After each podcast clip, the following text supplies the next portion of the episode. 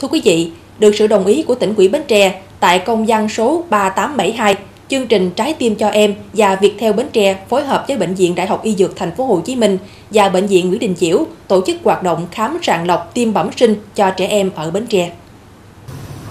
Chương trình diễn ra tại Bệnh viện Nguyễn Đình Chiểu vào lúc 7 giờ 30 đến 16 giờ 30 ngày 12 tháng 8 và từ 7 giờ 30 đến 11 giờ 30 ngày 13 tháng 8 năm 2023.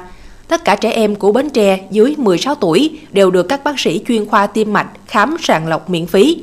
Mọi thông tin, người dân liên hệ số điện thoại 02 756 250 178 tính cước cố định.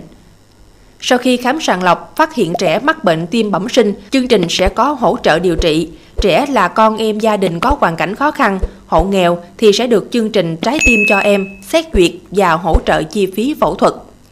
Tim bẩm sinh là bệnh khá phổ biến ở Việt Nam, với từ 8 đến 10 ngàn ca bệnh được ghi nhận mỗi năm. Bệnh phát hiện sớm và điều trị kịp thời thì khả năng khỏi bệnh rất cao.